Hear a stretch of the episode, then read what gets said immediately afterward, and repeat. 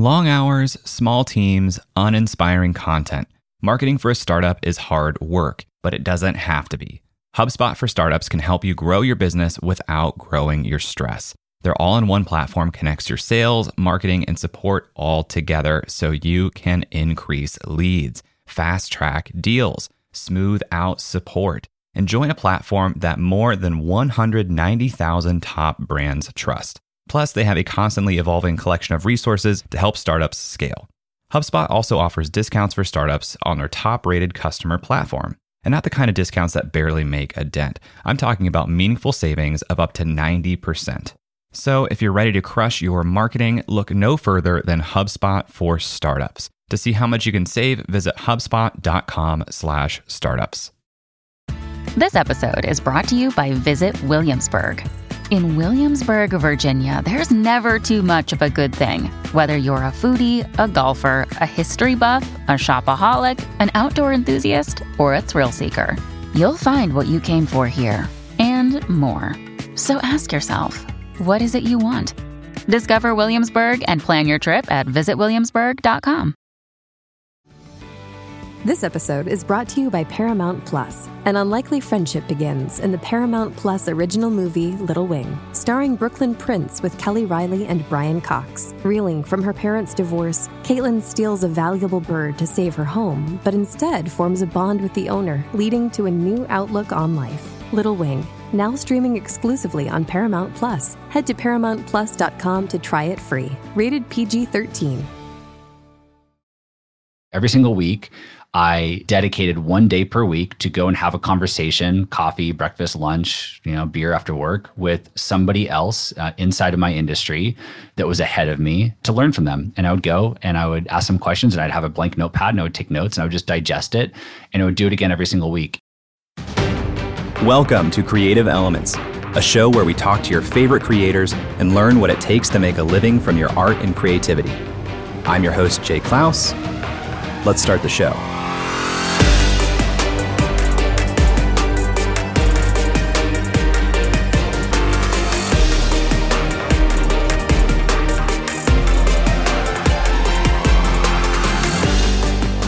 Hello, my friend. Welcome back to another episode of Creative Elements. You know, I was thinking, I'm super curious to know what it is people do while they listen to the show. I listen to a lot of shows while I'm in the car, while I go for a run. I'd love to hear what you are up to, literally right now, as you sit here listening to me, hanging out with me for the next hour. Tag me on Twitter or Instagram at jayclouse and let me know what you're doing. I've been in a little bit of a weird mood lately and thinking about conferences and events. I used to attend a lot of meetups and events every year, from big events like CES and South by Southwest to smaller local meetups. And for a while, I was actually really grateful for the break from events. But as time has passed and I've felt a little bit more cabin fever, I kind of miss them at times. Events are a great place for serendipity and meeting new people. If you're a business owner working with clients, events are a great place for finding new leads too. One of the last events I went to before the pandemic was an experience called Capital Camp. It was a conference for people mostly in the world of finance, but I weaseled my way in because I wanted to meet some of the really smart people that I follow on Twitter. And one of those guys that I met is today's guest, Taylor Schulte. Out of school, 22 years old, I knew I wanted to work in the world of, of finance. I didn't really know what that meant, but I got a, a great job very, by a very large brokerage firm that we all know by name. I got my feet wet there, had some great mentors and I really just kind of like drank the Kool Aid. Like whatever somebody told me was true, I just accepted it and ran with it. I say that because when I eventually started my firm in 2014, I had to kind of unwind and kind of uh, retrain and relearn a lot of things that was like embedded in me. We'll talk about Taylor's firm, Define Financial, here in a minute. But first, I wanted to set the stage because I think Taylor's story is a lot like the story I hear from creatives all the time. He started working within a company which may have initially felt like a dream job, but soon he started to feel limited. The biggest challenge for me that I didn't really know at the time was that that corporate environment didn't really allow any creative space for me. You know, I had a job to do, which was to bring in money and help make the firm more money. And that was it. And I was very confined. You know, there was something like 20,000 advisors in the country that worked for this firm and so they couldn't just you know let us do whatever we wanted. And so i didn't really have a creative outlet. It was like hey you know here's five things that you can do to do your job and, and, and bring in new business and that's it. And i didn't really know my passion for marketing at that time or you know wanting to be a creator.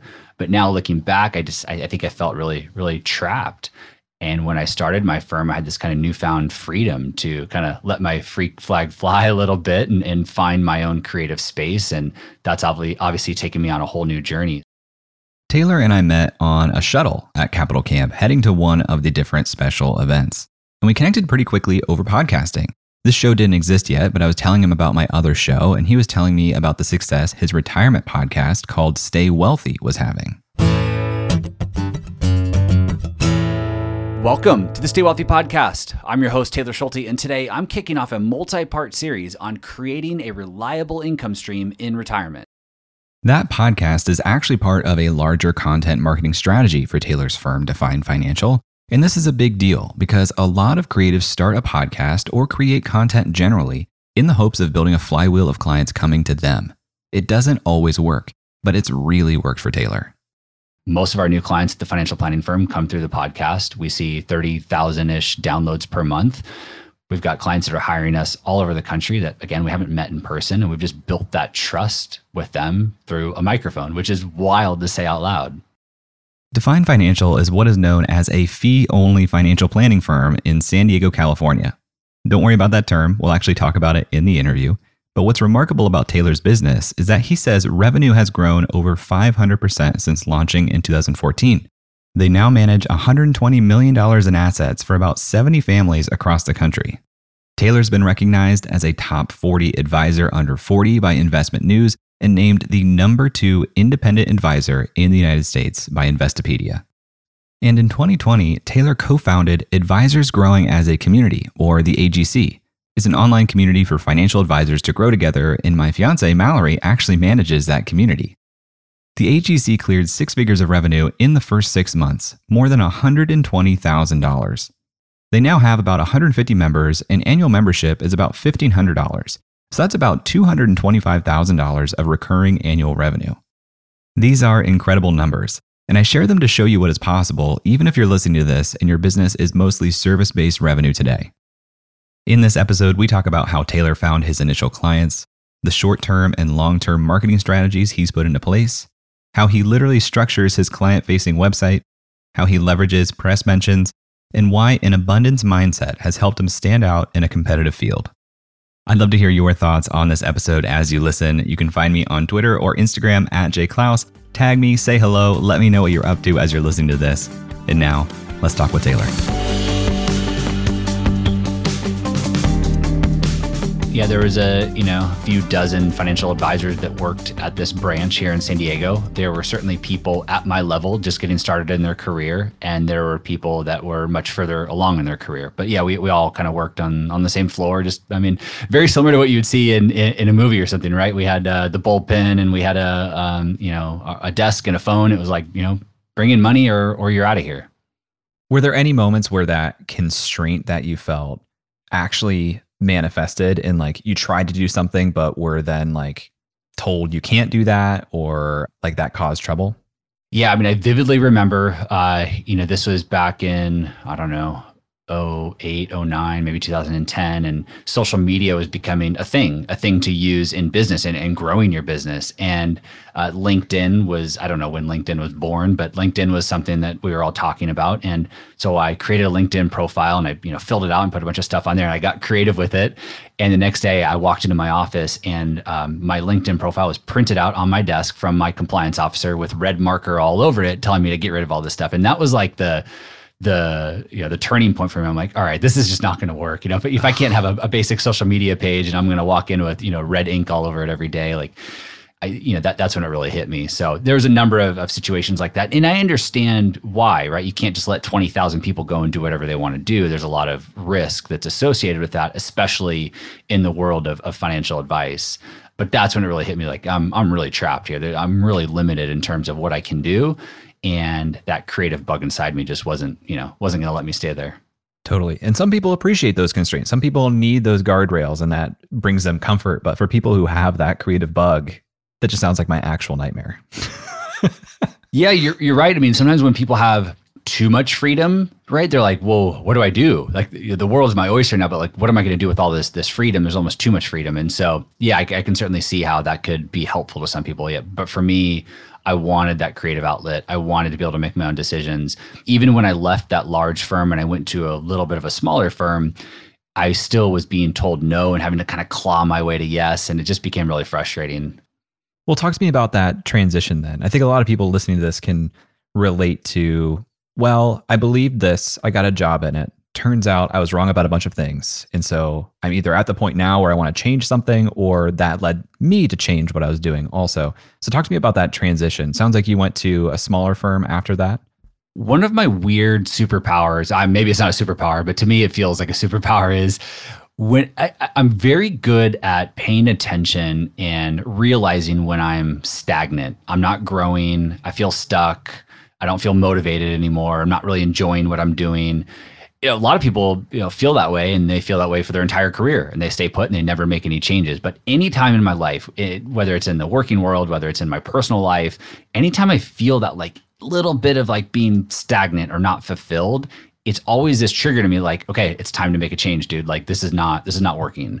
And so i've just always been able to pay attention to that little thing that's nagging at me and, and do the hard work to make that change. It's not easy to work somewhere for five or six years and you know go and find a new home and make that transition. Like that's a daunting thing for a lot of people which is why a lot of people stay in their same miserable job for a long time. And so that's what it was. It kind of each step away uh, along in my career there's just this point of like i'm feeling stagnant. I'm not growing. I'm not fulfilled. And that was a trigger for me to a lot of times go to my wife and say something's not right here and i know i need to make a change i don't know what that change is and you know let, let's talk through this and figure it out. And so that happened you know at this large firm that i worked for for five or six years.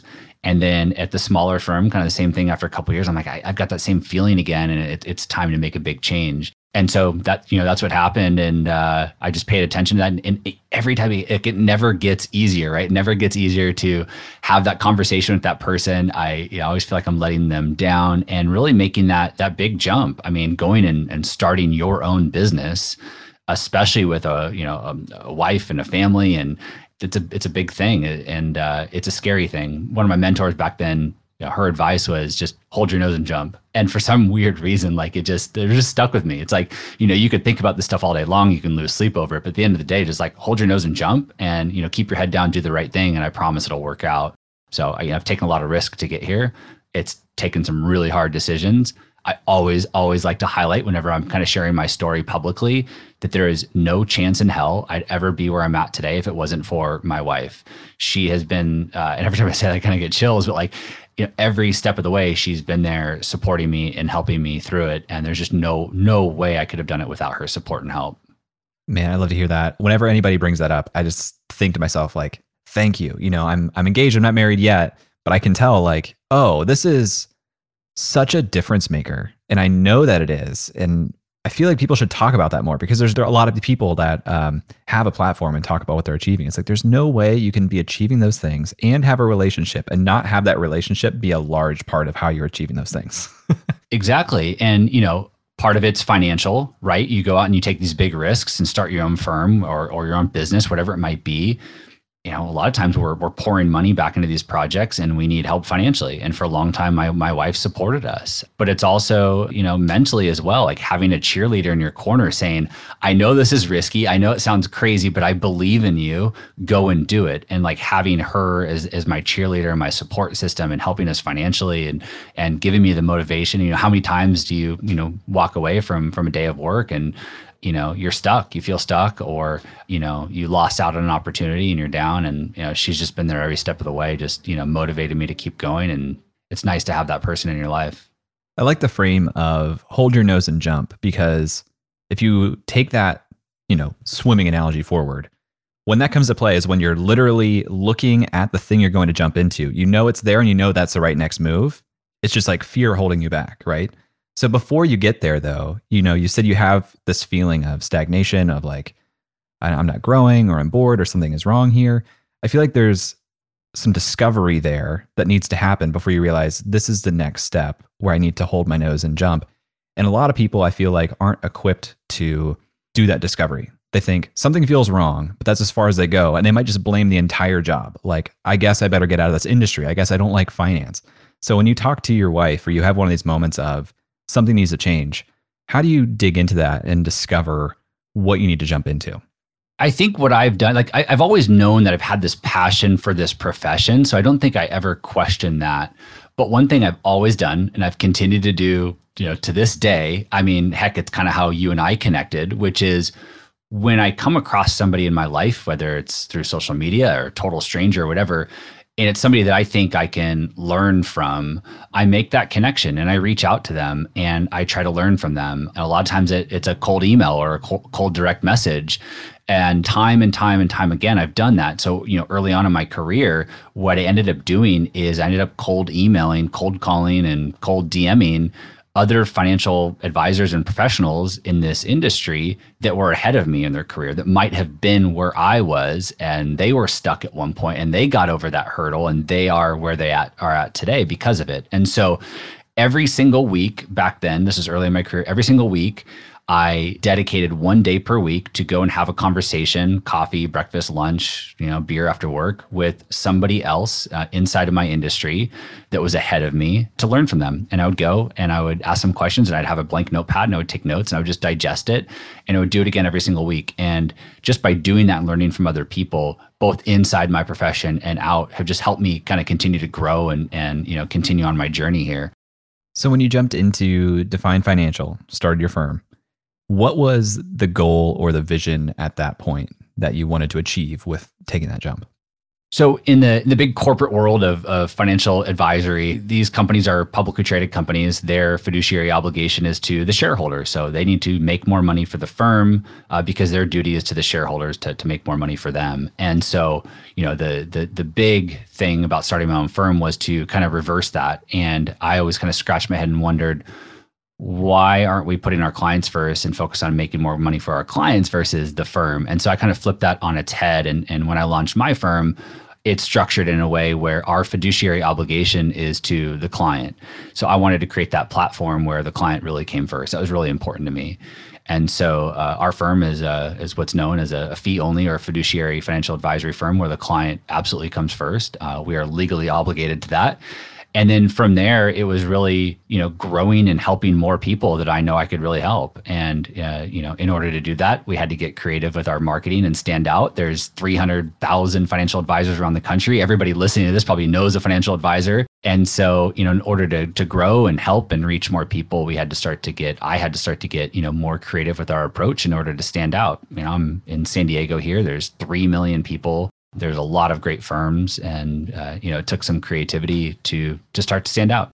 And That's where I want to head next. But real quick, a lot of people listening to the show have probably considered getting a financial advisor. They may not understand the difference between a fee only fiduciary advisor versus not. Can you give us a real quick explanation of what that difference is? Yeah, thanks for giving me the the space to do that because it's something I'm passionate about when you work with a financial advisor, there are a number of ways that they can, uh, you know, earn their their fees from you. They could sell you a product and get a commission in return for that product. Um, a good example that would be, you know, if you were to go buy life insurance, right?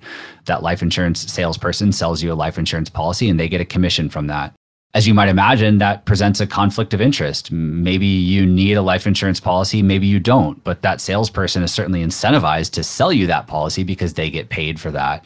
So there's that conflict of interest there. And that translates through different financial products, whether it's mutual funds or hedge funds or alternative investments or just individual stocks, you name it. When somebody's getting a commission in return for selling you something, they're incentivized and you know your your needs and interests aren't always put first. On the flip side of that, there are firms like mine that just charge a flat, transparent, you know, annual fee in return for our services. So we're already getting paid by you. You know exactly what you're paying us, and our job as a fiduciary is to go out there and shop the market and you know secure the best products at the best prices for you for our client. Whether you buy a life insurance policy or not doesn't change how much we're compensated. So it really starts to remove that conflict of interest. And so that you know when we say, Jay, hey, you know, we think this is a, a good idea for you, you're not sitting there questioning, you know, is Taylor trying to make a quick buck here or is this truly in my best interest? the big challenge here for people to look out for is there are firms out there now known as hybrid firms where they're able to take off that fiduciary hat and put it back on when they want. And so uh, if you ask them, hey, are you a fiduciary? They say, yeah. Um, but there are days where they can What? take off that fiduciary hat and go and and uh, you know sell you that life insurance product. So you do have to be really careful how you navigate this, and I can certainly provide some resources for you afterwards if it'd be helpful to share with the audience. Okay, I'm going to resist going down that rabbit hole because that sounds like a total racket to be able to say, I'm this, but only sometimes, and you don't know when I'm this. Uh, so when you say fee only, you mean the only way you're being compensated is from your fees directly from the client. But that fee itself, is that a percentage? Is that proportional to how much they're investing with you? It can be a percentage of the investments being managed by the advisor. It could be a monthly flat retainer fee. It could be an annual fee that's broken up, you know, in quarterly payments. It could be a project fee. You might hire a financial planner to do a, a, a one-time financial plan for you and your spouse, and you might pay just a flat one-time fee for it. Yeah, I hate the word fee only. Like I only pay fees, um, but you're right. It it means that the the fee is transparent, that there are no you know commissions or transactional products being sold. After a quick break, Taylor and I talk about the steps he took to begin growing his own financial advisory firm. And a little later, we talk about how he built his business to a point where more than 90% of his new clients come to him. So stick around, and we'll be right back. D2C Pod, hosted by Ramon Berrios and Blaine Bolus, is brought to you by the HubSpot Podcast Network, the audio destination for business professionals. D2C Pod is a podcast about all things direct to consumer. Ramon and Blaine cover everything for starting, growing, and optimizing e commerce stores and D2C brands. They talk with founders, marketers, and creators and cover topics like brand building, social media, influencer marketing, website conversion, paid media, consumer trends, email marketing, and more. So if you're interested in the stories behind your favorite consumer brands, listen to DTC Pod wherever you get your podcasts. If you work with clients and you want to grow your top line revenue without growing a big payroll at the same time, then consider attending the Solopreneur Summit, a VIP event hosted by my friend Ken Yarmosh. Ken has personally closed over $50 million in his career as a solopreneur, all in professional services. I've learned a lot from Ken, and he's worked with some of the biggest names today. People like Matt Barker, Nasheen Chen, Laura Acosta, and Jake Ward trust Ken to get clearer offers and scale their business with systems. Now, Ken is running a two day in person summit on May 9th and 10th to help you build systems across marketing, sales, and client delivery. So now you too can grow without hiring. This will be a workshop setting. It's the anti loud, obnoxious conference with no more than 50 people who will go deep with Ken and other experts that he's brought in to solve actual problems in your business. Ken and his invited experts will show you their proven systems across personal branding, driving inbound leads, social selling, crafting scalable offers, using AI to automate client delivery, and more. Stop guessing and start learning from those who are three to five steps ahead of you. Get actionable tactics and proven systems to accelerate your pipeline, close more deals, and get out of client delivery hell. Head to trs.club slash summit to learn more and register for the Solopreneur Summit today. At that website, you'll see some of the other experts that are coming in that will allow you to go behind the scenes and look at their actual businesses. Again, that URL is trs.club slash summit. One last time, that's trs.club slash summit. Welcome back to my conversation with Taylor Schulte. Before we went into the fee only rabbit hole, Taylor was talking about starting his own firm in San Diego, which was already a competitive market for financial advisors. And even though he was trying to do things differently, he was still faced with the classic question How do you stand out from the existing competition and find your first clients? in 2014, uh, most financial advisor websites didn't look very great. And so the first thing I noticed was, you know, one way for me to stand out online is just to have a very nice looking brand and website that was inviting, that told our story well, and helped, you know, people make a decision uh, about reaching out to us. Um, so that that was the first thing. From there, I realized, you know, uh, I started learning more about Google search and search engine optimization and how we can actually be found online. That consumers were actually going to Google and typing things in and looking for service providers in that fashion. And uh, uh, again, most financial advisors, and still to this day, surprisingly, and I, we could probably throw most companies into this boat, most people don't go about search engine optimization the right way. They don't optimize their websites. They don't realize that consumers are actually out there hunting for service providers online. And there are some very simple things that you can do to increase your visibility. And so I spent a lot of time in my early days, and this is kind of me starting to get into the content marketing world you know, it started with just like basic SEO optimization of our website. And very quickly, again, I'm in a very large city. I've got multi billion dollar firms all around me here. In a very short period of time, all of a sudden, I became the most visible firm in San Diego. And here I am, just this, you know, small little one man shop when we started. And so, you know, online marketing, search engine optimization, content marketing, all these things started to collide. And I realized, wow, like, you know, we're starting to actually reach more people and be found which is actually what's most unique about our firm is that we don't really do any outbound marketing. I'd say 90, you know, 5% of all of our new clients, they find us. They find us through our content marketing efforts and they reach out to us and say, I think you might be able to help me. You know, and maybe the other 5% is just referrals from friends, you know, family and existing clients. So we don't do any outbound paid advertising. So a lot of what we've done is just create really good content, put it out there, optimize it appropriately, and target it towards our ideal client. And they find us, which makes the sales aspect of all this much, much easier. Yeah. Well, for listeners of the show who may be operating in like a creative sphere where a lot of their competitors may have a leg up on the actual like design side of the website, let's put that aside. You said there are a few things you can do to kind of simply improve your visibility to search engines, which I assume is, you know, actually I know is still true. Were you spending time on the pages themselves or were you thinking more about the content on like posts, things that you've written as articles? Yeah, I think step number one, you know, the, the home page of any website is the most visited page on the site, on, on, most websites at least. So I think, you know, step number one for most providers who have a website is make sure that homepage is optimized. You know, you're telling Google who you are, what you do, how you can help them, and maybe where you're located if geographic location is important to your your service most homepages don't have that information. And you go to Google and, and, and, you know, imagine Google trying to figure out what Define Financial is. Heck, you know, we could be a bank, we could be an accounting firm.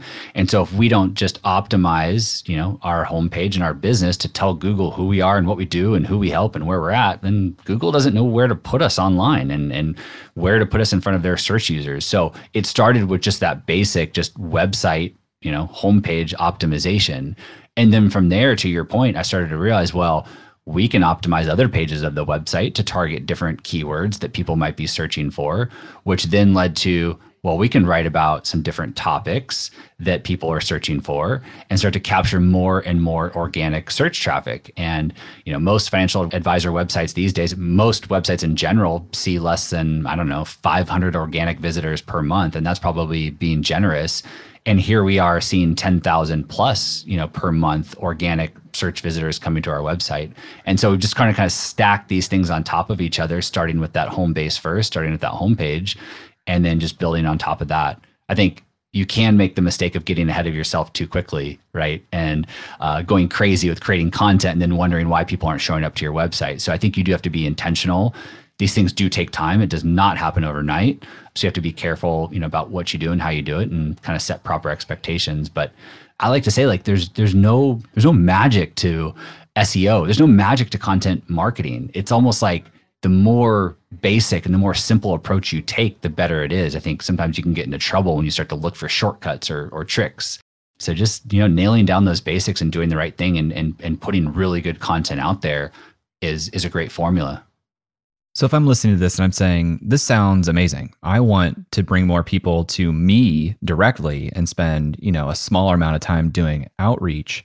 That system takes a little bit of time to build up, right? So how would you recommend somebody think about the way they allocate their time towards this effort of building the inbound engine, knowing that right now they still need to bring in clients, they still need to get the client work done itself? The first thing that I would say through this exercise is before you do anything, you need to make sure that you have a proper user journey. So, you know, sticking with just search engine optimization here, if somebody finds your business, your website, and they land on the homepage of your website, you need to be very clear about, again, who you work with, what you do, how you can help them, and then most importantly, what's the action that you want them to take. Because if you get ahead of yourself here and you go and optimize everything for SEO and you have thousands of people showing up to your website every day or every month, but there's not a clear user journey for them and they don't know what to do once they get to your your website or your business, well, you're missing out on on you know tons of opportunities here. And so I always say, like, start with that journey first. Make sure that when somebody shows up, they know exactly what you do. They know exactly, you know, who you can help and how you can help them. And then if that sounds like they're potentially in the right fit there, there's a very clear journey. There's a very clear action for them to take. Most websites have way too many call to actions, right? You know, do this, download this, join our email list, fill out this contact form. Uh, we don't want to do that. You know, one of my favorite books is um, Donald Miller's uh, StoryBrand. You know, a very great book on walking you through step by step how to create that user journey for somebody. So I think that's actually step number one because you know naturally there's going to be people showing up to your your website. Maybe it's a, a friend told them about it, so it might be you know a, a smaller number, but people are going to be showing up. So make sure that that journey is there and then from there yeah you can you can start to pursue these different you know marketing efforts to drive you know people to your website or to your business you bring up a good point in that you know there are longer term marketing activities that we're focused on. Seo might take 6 12 maybe 18 months for you to start to see the fruits of your labor so we need to make sure that we sprinkle in, you know, shorter term marketing activities as well, because yeah, we, we got to put food on the table. We can't just wait, you know, two years for somebody to show up. And so I like to just think about these different marketing funnels that we create. Some of them are shorter term marketing funnels and some of them are longer term marketing funnels and making sure we have a little bit of each. Cause yeah, again, to your point, we can't just sit around and wait for people to show up. What are some of the shorter term marketing funnels that you've tried and had some success with? Yeah, I think I think the the very obvious one is you know referrals within your own network. So building a process and a structure for asking for referrals, and not like the slimy way, like here write down five people you know, but you know for a firm like ours, uh, CPA firms, estate planners are great referral sources, and so we can build a nice, authentic process for you know partnering with those firms and asking for referrals that's going to be a much shorter, you know, sales cycle if you want to call it that, coming from another professional who's recommending our firm than waiting for a total stranger on the internet to somehow find us and then want to do business with us. So that'd be one example. You know, you could work in some sort of paid advertising, right, and kind of start to pay for those customers. There's a cost that's associated with that. You have to factor into the economics of it all, but you can certainly pay for some of the stuff to speed things up. On the longer term front, we are just talking about the website. I'm looking at definedfinancial.com the headline says retirement planning for individuals over age 50. That's very direct. That's exactly what we do, who we do it for. Completely aligns with what you're just saying. Uh, you have a subhead of reduce taxes, invest smarter, optimize income. Those are three outcomes that sounds like I would want. And then right below that, there's a button that says get your free assessment, which I'm assuming is the action that in your user journey you want them to take. How did you land on this free assessment? And what does it look like after they do that?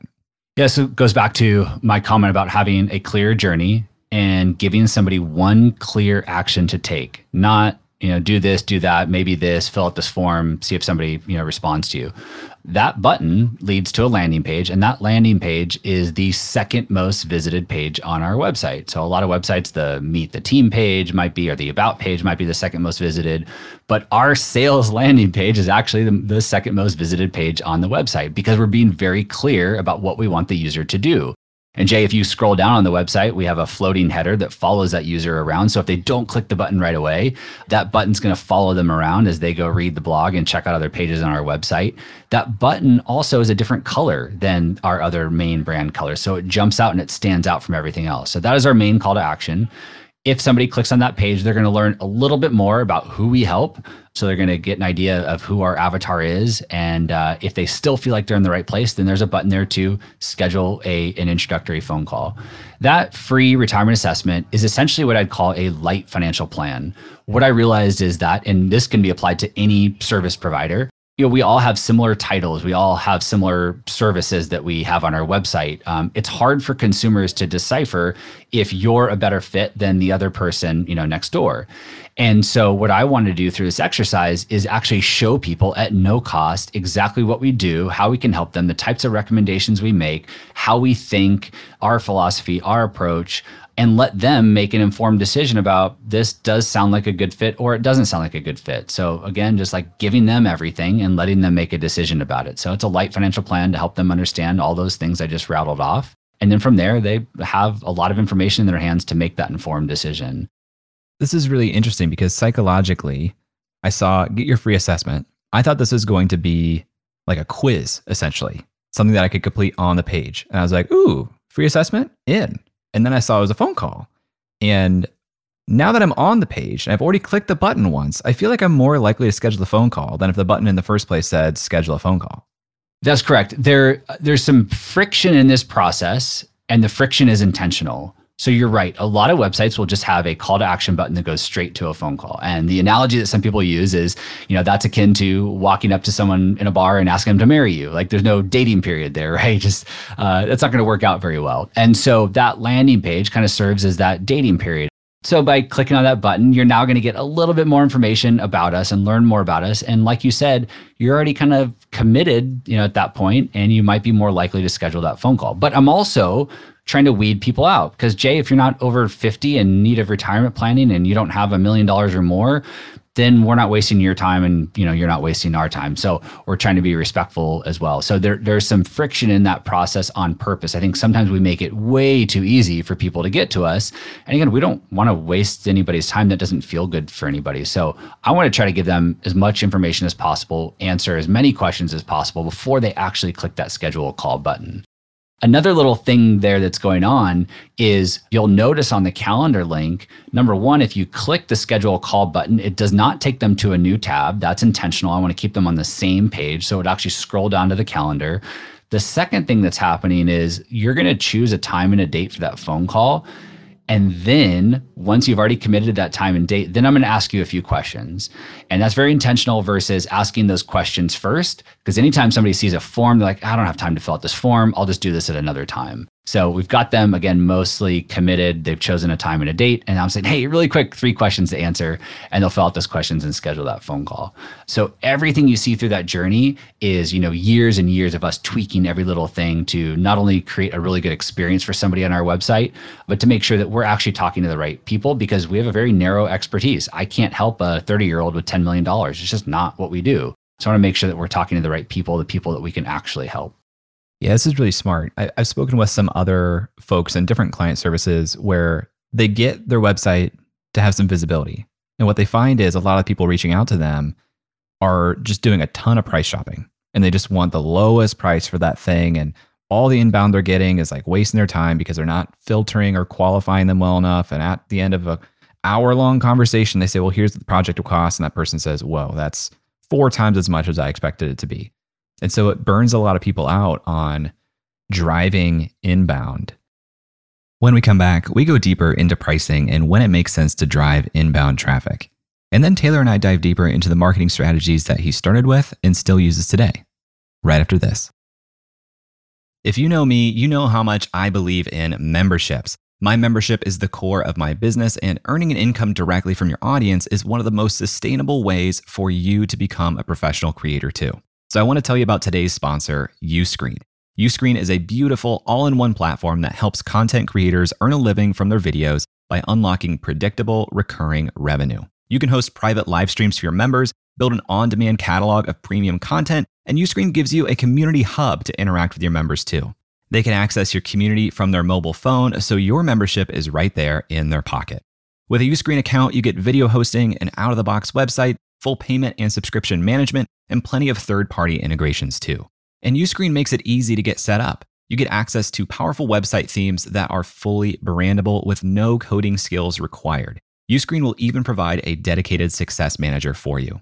Just about anyone that wants to make money from their content can do it with Uscreen. It's perfect for coaches, authors, influencers, and entrepreneurs in just about any niche. Right now, Uscreen is used by creators in fitness, education, news, kids entertainment, and more. That includes Yoga with Adriene and Creator Now, just to name a couple. Uscreen is the platform for building a video membership site that is great for generating a sustainable income for professional creators.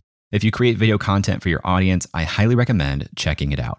If you're interested in learning more about Uscreen, visit uscreen.link slash J. That's U-S-C-R-E-E-N dot link slash J and let them know that I sent you. You may or may not know that I have a bit of a domain buying obsession. Whether it's a new project idea or domains related to my existing projects, I'm buying them all. I have creatorscience.tv, creatorscience.fm. So let me tell you about my newest purchase. It's jayclouse.bio. Connection with your audience is everything. We make all this content and then we want to direct our audience somewhere. Well, a great new option is with a .bio domain. Instead of some long Linktree or third party URL that people can't understand and is hard to say out loud, Using your .bio domain for your link in bio lets you manage all your links in one spot with a custom domain that tells people exactly who you are. It's short, it's memorable, it's professional. Your .bio domain name is your way to share yourself with the world. And right now, you can get your own .bio domain name for less than $3 at Porkbun. Yes, it's a real website and a real registrar. Just visit porkbun.com slash creator. That's P-O-R-K-B-U-N dot com slash creator. Let me tell you about one of my favorite podcasts that I've been listening to for years. It's called The $100 MBA Show. And wherever you are on your business journey, the $100 MBA Show has lessons that can help you take the next step forward. The $100 MBA Show is a Best of Apple Podcasts winner, literally one of the top Apple podcasts of all time. And it's hosted by my friend and former guest, Omar Zenhom. Omar is a business school dropout turned successful entrepreneur, and he shares real world lessons on starting, growing, and scaling your business. You may even know his software product, Webinar Ninja. What I love about the $100 MBA show is that these are well produced, bite sized episodes on everything from creating a product, connecting with your market, sales, building a team, and more. This show is legit. It does over 2 million downloads every month. Whether you're a small time solopreneur or scaling your startup to investor level, there's valuable real world advice for you in the $100 MBA's archive of thousands of episodes, with new episodes three days a week. If that sounds interesting to you, and it should, just search for $100 MBA Show wherever you get your podcasts. Hey, welcome back. Before the break, Taylor and I were talking about his website and his strategy for driving inbound leads to his firm, Define Financial. But for a lot of freelancers and service providers, you don't need many clients to build a healthy business. The systems we've talked about so far are pretty time intensive, both to set up and then to bear fruit. So I asked Taylor how he thinks about balancing short term and long term marketing strategies. Well, I think there's a number of different marketing activities that you can build into your marketing funnel. And you know pounding the pavement you know word of mouth uh, referrals uh, networking with other you know professionals those are those are certainly marketing activities that work and and can fit in your marketing funnel. I think we need to strike a balance between these things. I think online marketing there's a huge opportunity and i think it can play a part in just about everybody's marketing plans. I don't think it should be discounted funny enough, I actually went like too far in one direction. I did like so much online marketing that I kind of lost touch with like the grassroots type marketing. So I've tried to kind of bring that back, and then COVID hit, and that all blew up. So, um, so yeah, you know, I, I, do think that digital marketing should be a part of of everybody's plan because, like I was kind of saying earlier, even if it's a warm referral from a friend chances are they're going to go to your website and check it out, right? And so again, let's make sure that when somebody lands on our website that it's a good experience for them, that we're really clear about what we do, who we do it for, that user journey, all of that because uh, just because it's word of mouth doesn't mean somebody's not going to go check you out online. So I think online marketing, digital marketing, content marketing, whatever you want to call it, all kind of fits into that. One thing I wanted to say too, you made a good point about pricing and being really clear about that so that you don't go through this whole process and then put your price tag in front of somebody at the end and like, oh, I'm not paying that. We don't always have to, and I actually don't recommend like putting your and it depends on, on your service model, but like putting pricing front and center on your website, because a lot of times consumers don't know how to connect the value of your services to the price that you might pay. But after learning a little bit more through, I'll use myself as an example, learning more through our retirement assessment process about how we think and how we can help and the, and the value that we provide can then allow the consumer to connect that value to the fee that we charge. But at the same time, we want to make sure we're talking to the right people.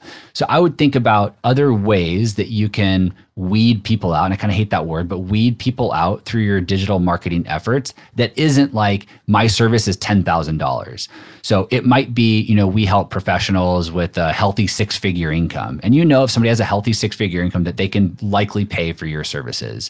It could be a certain age group or a certain profession or I don't know, a minimum number of hours that you want somebody to commit to, right? You you can't just hire Jay hour by hour. You yeah. need to commit to 50 hours per year.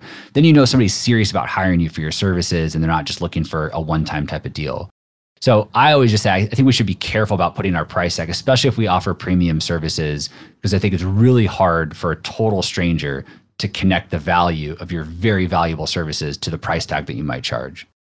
Something else on the marketing front that I think you do a really great job of I don't want to call it PR necessarily because it, it I think it's mostly organic, but like the the recognitions that you and the firm get are really powerful, I feel, for social proof, for building trust and credibility. So, is that a stated part of your strategy? Is some of these awards and recognition that just seem to come to you? Yeah, I don't know if, they, these awards and recognitions just come to me. I feel like I've I've worked hard for them. Uh, I'm honored to be included in some of these things. There's a couple things going on there. One, you're you're right. It is credibility, right? To have some of these awards and to display them. I like to think of myself as a humble person, so it doesn't really always feel good about putting this stuff front and center on your website but it helps people, especially since all of our clients are total strangers a large number of, of, clients I've never met in person. And so having some of these credibility markers does work to our benefit. So that that is one is, is just helping with our credibility. Two is there's actually some SEO, some search engine optimization going on here because we're helping Google connect the dots to some of these other things that are happening online.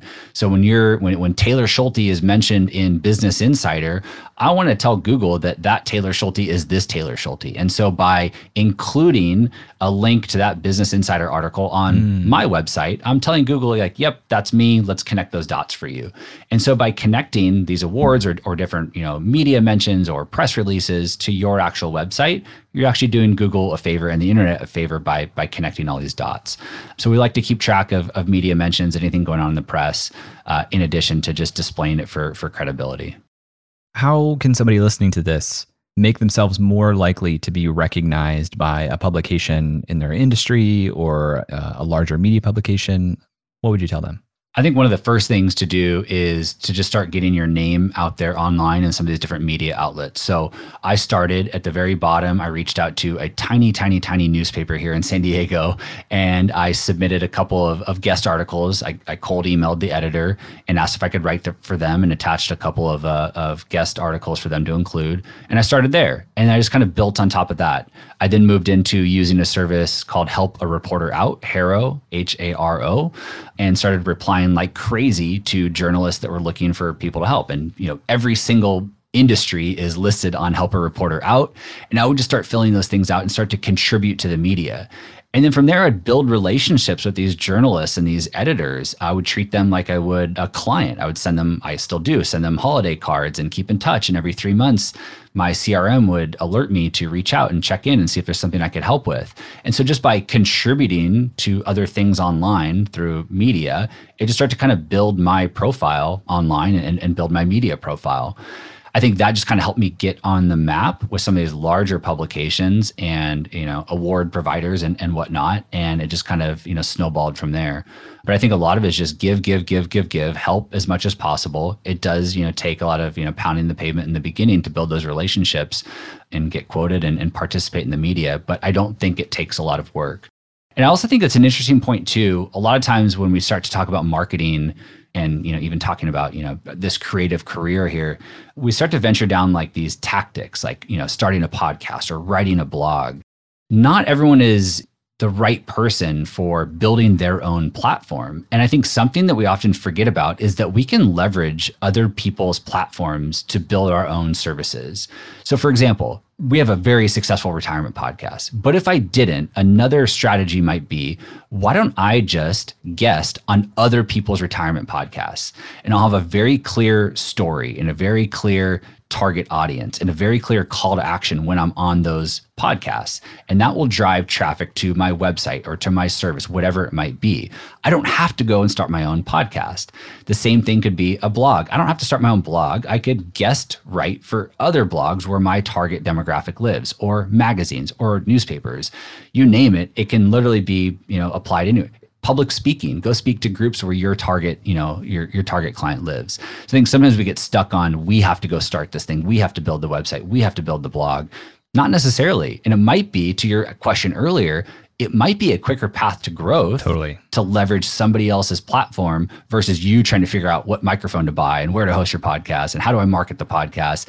So it's just something that's often forgot about that i'm trying to remind myself of that we can actually add to our marketing efforts as well Totally huge plus one to everything you just said, especially that. It's it's definitely the faster path. It's so much faster to piggyback on somebody else's own distribution system if they have it and if you can land it than do your own. And in fact, even if it is hard to land those partnerships, those guest spots, it's probably not as hard as building your own audience. you know, like it's so hard to do this type of thing.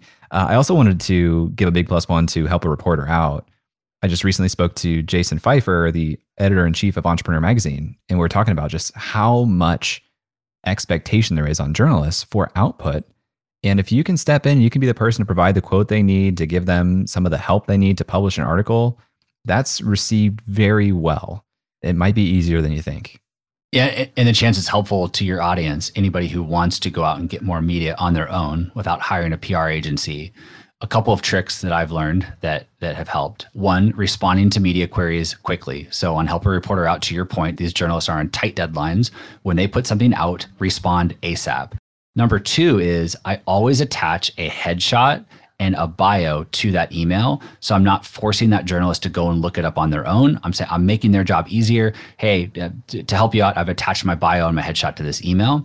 And then lastly, I always include a link to something of my own inside of that response. So if I'm responding to some sort of financial quote about Roth IRAs, I might link to a, a, a podcast mm. episode or a blog post on Roth IRAs as well, just in case they include that in their uh, in their piece. Now I've got you know some extra media juice on on top of it. So I think there's just like a couple things there that you can be thoughtful about to help put yourself in a better position. And and by doing that, I mentioned Business Insider earlier. All of a sudden, one day I woke up and my big headshot is there on the front page of Business Insider because I attached it to my response to that journalist. So just think wow. a little bit outside the box, try to help that journalist out a little bit. And you might be surprised uh, with, with the success you have by doing that instead of just copying and pasting things over and over again. So smart to put a link in the response to your own page for SEO. Uh, two like lightning fast follow ups. When you send a headshot, do you do square or do you do landscape? I typically just do a, a square headshot. And through Help a Reporter Out, I've always wondered do you know if by attaching an image directly to that email, it actually goes through? Because it feels like it's an alias. And sometimes those like kick out attachments. Do you literally attach or do you put a link to like a hosted page with the photo? Yeah, I haven't used Help a Reporter Out in years now. There's another service that I use that's specific to our profession, but I would encourage you to actually put together a media kit and just host that in like a Dropbox or a Google Drive. And then you can just put that link in your response, right? Just like go, go to this link for my media kit. I'll have my bio, my headshot, and you know, all that good stuff. So smart. So now that you're seven, almost eight years into this and things are rolling, how do you think about your marketing strategy today? Because you're creating a ton of content. You have two podcasts, you have a community that you co founded with Justin Castelli that's doing really well. So, how do you think about your overall marketing strategies today? And is it all for Define Financial, or are you also trying to build like a next step? So I kind of have like two careers going here. One is uh, my re- my retirement planning firm, Define Financial, and growing that and being a financial planner day to day. The other is that I realized through our success that I could help other financial advisors kind of follow in our footsteps here and share a lot of things that have worked for us that they might adopt to help them grow their firm. And by doing that, I, I feel good. Like other advisors are able to help more the people that they do their best work for. So in a weird way, like we're helping more and more people get access to really good financial advice. And so these two channels, I do have to balance a little bit. When I think about my marketing, we talked a little bit about this before we kicked off. A lot of what I do is just sharing and documenting you know what we're doing on a daily basis a lot of my podcast episodes for the retirement planning podcast are simply real life situations that we're going through with a client. A client came to us with a giant tax situation, and here's how we approached it. And let me share with you step by step how we solved that for the client.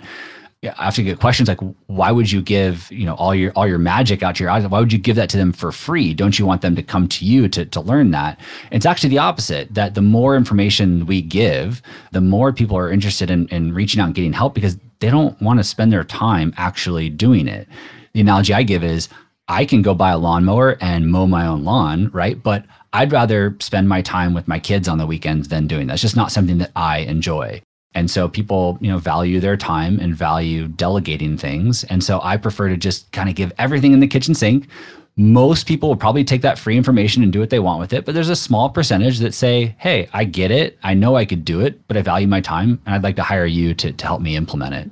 So on on both the the marketing for my financial advisor services and for the services for financial planners uh, for other financial advisors, it's really just about documenting and sharing exactly what we're doing. I'm not saying like this is the magic bullet. I'm not saying like I uh, I came up with this and let me teach. I'm saying this is exactly what I did to grow my podcast and get into the Apple top 100 in three years. Let me just show you exactly how I did that. You know, this is what I did, and you can do the same. Uh, this is how we helped our clients solve this tax problem. Here's how you can do it, and you can do the same. And so this idea of just kind of documenting things in public and just sharing and being generous and this abundance mentality, just in a weird way, has led to a ton of growth. It's amazing. And it's, you know, somebody listening to this might be thinking like, okay, when should I start documenting this? Like let's say I'm just starting my services business today. Like should I spend some time should I be documenting from day 1? Is there ever a like too early to start sharing what I'm doing where it might play counter to what you're trying to affect? I think if you're marketing to other service providers in your field, there's probably a time when it's too early, but I, I, don't even know. I can think of some reasons why you might not do that. I think there. I always think about the that podcast um, startup. It was like the beginning of Gimlet Media, right? Where he just documented the the very beginning of his journey, and he's you know tripping over his feet and his words, and he can't. And it was like we all could relate to that, and so I think there is something to be said for for documenting that stuff early on. If you're a professional service provider and you don't really want to trip over the things that you're saying to the people that you're trying to get as clients, I still think you could start early. For example, maybe you're working through a certain case study for a potential client. And you could use that as content for either a blog post or a podcast episode or a YouTube video, whatever it might be and use that case study or whatever project you're working on to create content out of it and use that as your kind of learning experience. I'm sure, Jay, you can relate to this. Whenever I go to do a podcast episode, I think I know enough about the topic to hit record and go. But as you start to kind of script out that episode, you start to realize, well, I don't know what that is. I don't I better research that. And you start to like, you start to learn along the way. And so I don't know that there's ever a case where it's, it's too early. Um, I think you can use it as a learning experience for yourself and then share that knowledge with the world. Yeah, totally. There there are so many more understated, unexpected upsides to sharing your journey and documenting this that might not be clients in the immediate future. And I think you have to enter with your eyes wide open on that and be okay with that, recognizing that it might take some time for that to turn into bringing clients in. It might happen right away, but there's still a lot of benefit to be had if you're able to allocate your time properly, which is, of course, the challenge for a lot of people who are in the early stages.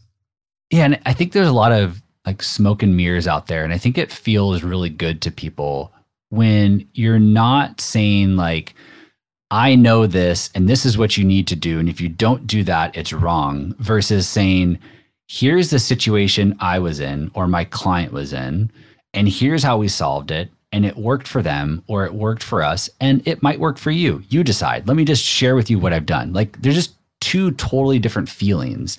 And so I think it just helps connect with other people by being authentic and vulnerable and just sharing that. It feels better for me. I'd rather just say, you make your own decision, but this is what worked for me or this is what worked for my client. So it might work for you. Consider it. Well, a quick follow up on the community that you built, the the AGC community.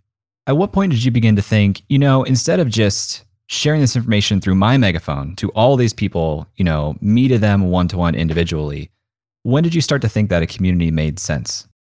What I found out is that a lot of us financial advisors, a lot of creators, a lot of entrepreneurs around the world, we all feel like we're kind of on an island, right? Even if we work for a larger firm and there's other, you know, service providers around us, other peers around us, we all kind of feel like we're on this island. That we we need our tribe. We need some people to bounce ideas off of or somebody to vent to on a bad day. And I did that kind of the old school manual way by cold emailing people and driving two hours to grab lunch with somebody. And when I had lunch with some of these folks, I was thinking to myself, wow, like this is such a powerful conversation that I'm having right now. It's so valuable. I wish that a hundred other people could listen in on this this conversation. I wish that a hundred other of my peers were a part of it and asking questions and taking this conversation to another level. And so I found so much value in that and realized that like more people could benefit. And so Justin and I had this idea of starting this online community uh, a couple of years ago. And we thought if we can get, you know, hundreds of like-minded financial advisors into the same space and make it easier for them to connect with each other so they're not doing what I did and cold emailing and cold calling and driving 2 hours make it really easy for like-minded advisors to connect with each other and then facilitate these group conversations, right? When we have a, a, speaker like Rory Sutherland come in, or Morgan Housel, or Annie Duke come in, we're all in there in the conversation asking her or him questions and learning together as a group. So it's just been a really powerful way to pull all of my peers together. We have about 150 members inside of this community. They pay about $1,500 per year to be a part of it. So, you know, there's certainly a monetization aspect to it but we're able to learn together as a group. And it's just become really powerful for me to learn and grow. And it's been powerful for everybody else. And it's been a lot of fun to, to put it together. And you know, the online community space is thriving right now. It's what everybody's talking about. But really, it just started out of kind of a need, you know, a need for Justin and I to continue to connect with more peers and learn from our peers. And then the last thing I'll say is that we wanted a space to grow personally as well. A lot of the conversations in our industry is about growing, but growing our firm or growing our revenue or growing our employee headcount or whatever it might be.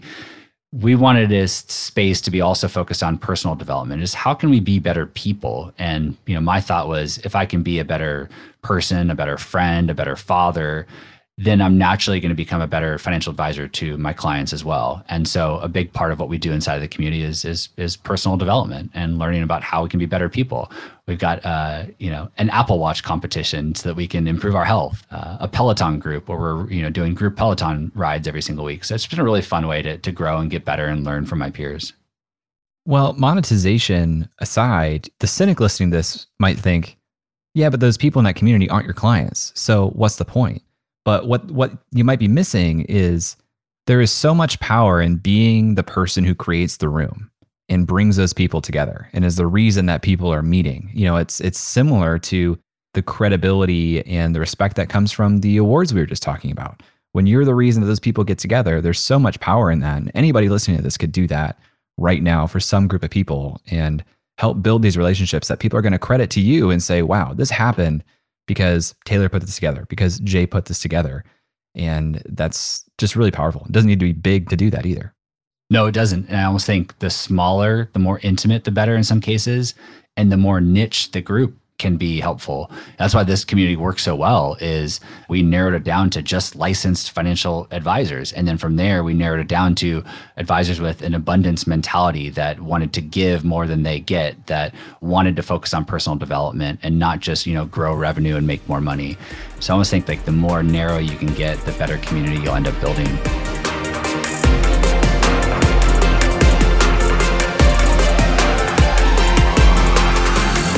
There are a few nuggets from this conversation with Taylor that I want to highlight. First, this idea of hold your nose and jump. I love this framing because I think we've all had the experience of knowing what move we should take next, but having some hesitation in taking that leap. Hold your nose and jump is something I'll be telling myself in those moments of hesitation. I also like how tuned in he is to his own growth. When he feels stagnant, he does what he needs to take that leap. And he gave a lot of credit to others too. By making it a priority every week to meet and learn from others, Taylor was able to grow faster himself. And of course, I love how much credit he gave his wife for her support, psychologically, emotionally, and even financially. That's a huge part of the story that I think too many creators fail to tell. If you want to learn more about Taylor, you can visit his website at taylorschulte.com or definefinancial.com. He's also on Twitter at definefinancial. Links are in the show notes. Thanks to Taylor for being on the show. Thank you to Emily Clouse for making the artwork for this episode. Thanks to Nathan Todd Hunter for mixing this show, and Brian Skeel for creating our music. If you like this episode, you can tweet at jayclouse and let me know. I'd love to hear from you. And if you really want to say thank you, remember, please leave a review on Apple Podcasts. It does a lot more than you think. Thanks for listening, and I'll talk to you next week.